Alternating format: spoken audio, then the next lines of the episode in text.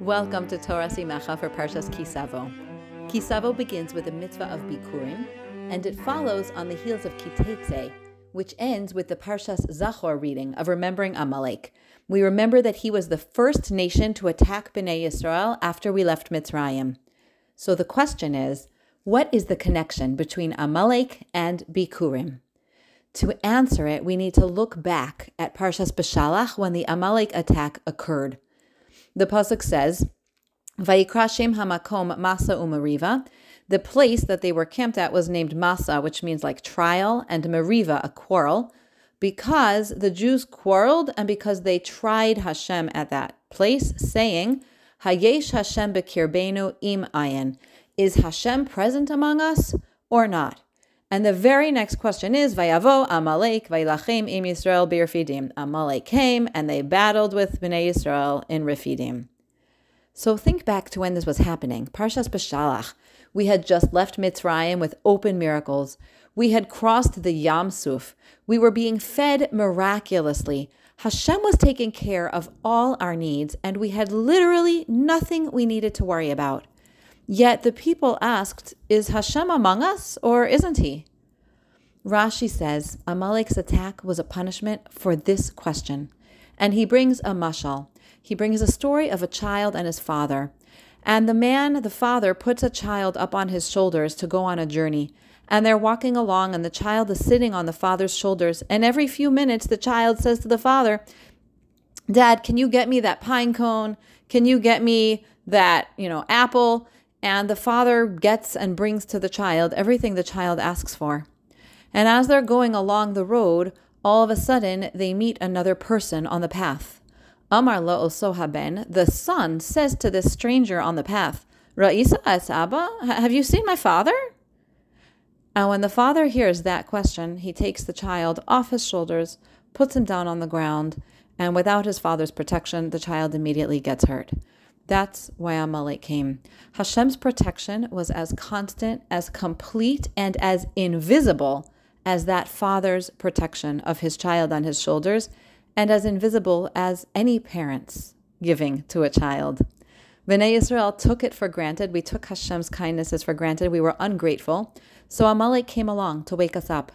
And that's why the Parsha of Bikurim in this week's Parsha follows along Moshe's reminder to the Jewish people about Amalek because the mitzvah of Bikurim obligates us not just to feel grateful, but to verbally express our appreciation to Hashem for His kindness in bringing us to Eretz Yisrael and giving us our harvest.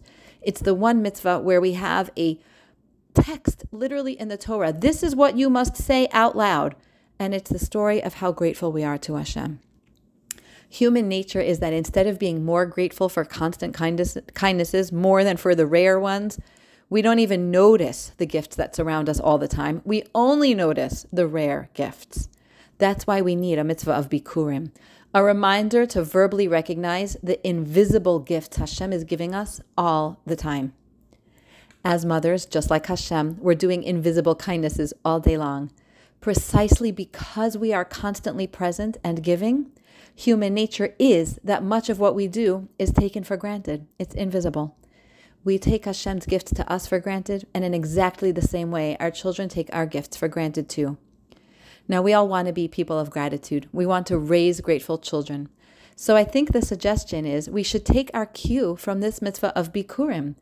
Just like the Jewish farmers have an obligation to speak out loud and express their gratitude, so too we can work on expressing our gratitude verbally out loud, especially for kindnesses that are usually invisible. And it will overflow down. It'll trickle down to our children. Thank you, Hashem, for opening up a parking spot for me, you know, when you come to the grocery store.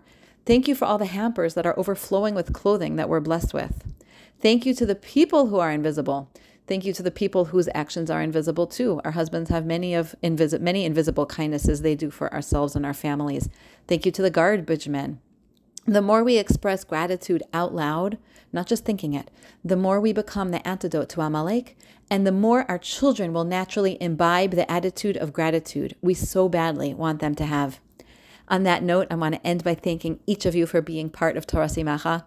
I get such chizuk when I think of you listening, and a huge, huge thank you to the wonderful Torah Simacha listeners in Silver Spring, Maryland, who I got to meet in person earlier this week when we learned about Rosh Hashanah together at Or HaTorah.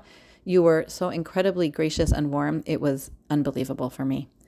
So, to clarify for everyone, I'm still posting audio messages here on WhatsApp, but in addition, I've been posting a written message every week for on the parsha from a previous year's Torah Simacha, and those written ones are not on the WhatsApp. They're only on the website torahsimacha.com.